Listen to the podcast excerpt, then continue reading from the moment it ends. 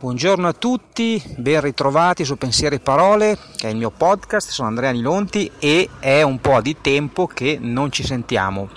Lo so, eravamo arrivati alla puntata numero 50, mi sono preso un eh, piccolo periodo di pausa per eh, capire come proseguire eh, con questo podcast, quindi mi sono letto i vostri commenti, i vostri suggerimenti, tutto quello che mi avete scritto e ho così deciso di ricominciare seguendo un po' eh, quello che è, è l'argomento che è un pochino più sentito in questo momento, forse anche dovuto a questa fase 2 che stenta un po' a prendere il via, no? come, come, tutti ci auspichiamo, e, e, l'argomento che sembra essere un pochino più caldo è quello della ricerca dei nuovi clienti. Quindi eh, ho deciso di scrivere una guida completa eh, su questo argomento, quindi su come è possibile ricercare nuovi clienti mh, mm,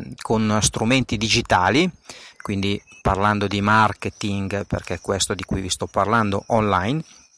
Eh, sono tre articoli che sono usciti sul blog eh, della Zenit che potete trovare quindi su www.consulzenit.it alla voce blog, sono gli ultimi tre articoli. E in questo, in questo podcast vi parlerò di alcuni spunti eh, che vi potrete prendere da qui, poi se volete approfondire potrete andarvi a leggere con calma tutta la guida, ma veniamo al dunque. Di cosa vi voglio parlare oggi? Parlando di come cercare nuovi clienti eh, di come si calcola il costo dell'acquisizione di un cliente. Intanto dobbiamo sapere che esiste un lasso di tempo che va da quando noi iniziamo a ricercare nuovi clienti a quando poi il possibile nuovo cliente diventa appunto un cliente, quindi quando ci compra. In questo lasso di tempo ovviamente compiamo delle azioni che possono essere eh, delle più svariate, eh, possiamo scrivere dei post sui social network, possiamo scrivere articoli sul nostro blog, possiamo fare telefonate, inviare mail e chi più ne ha, chi più ne metta. Allora, queste azioni tendenzialmente eh, vengono poco quantificate e si tende a misurare l'efficacia di queste azioni solamente in base al numero di clienti che poi effettivamente acquisisco.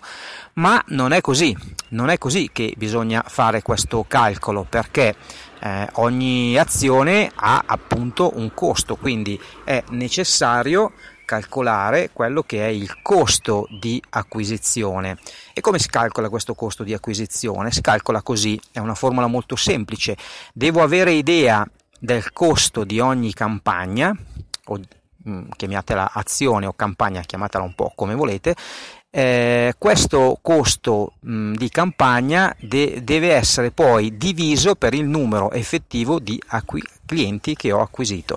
Questo è il costo di acquisizione per cliente o CAC diciamo che è uno degli indicatori sicuramente eh, che danno valore al lavoro che noi facciamo a livello di marketing, non è l'unico, ce ne sono altri e ve ne parlerò nelle prossime puntate di questo blog.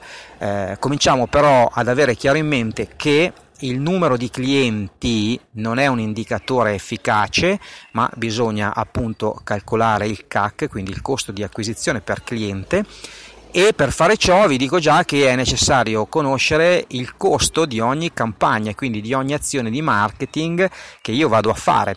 Attenzione perché è molto facile calcolare questo costo se io identifico un'azione che prevede un esborso economico.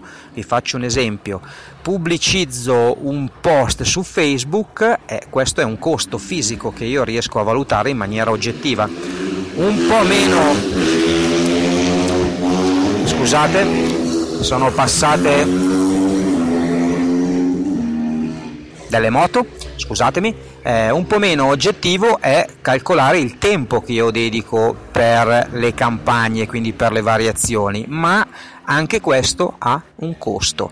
Quindi calcolatevi il CAC con la formula che vi ho detto, quindi costo per ogni campagna diviso numero di clienti acquisiti, per costo di campagna inserite le spese in euro oggettive se le avete e dovete inserire anche la spesa per il tempo che voi avete dedicato a quella campagna.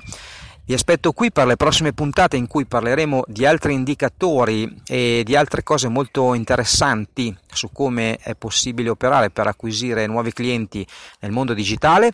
Se avete domande o dubbi scrivetemi, la mia mail è info-anilonti.it, il mio numero di cellulare è 331 3499 046. Ciao!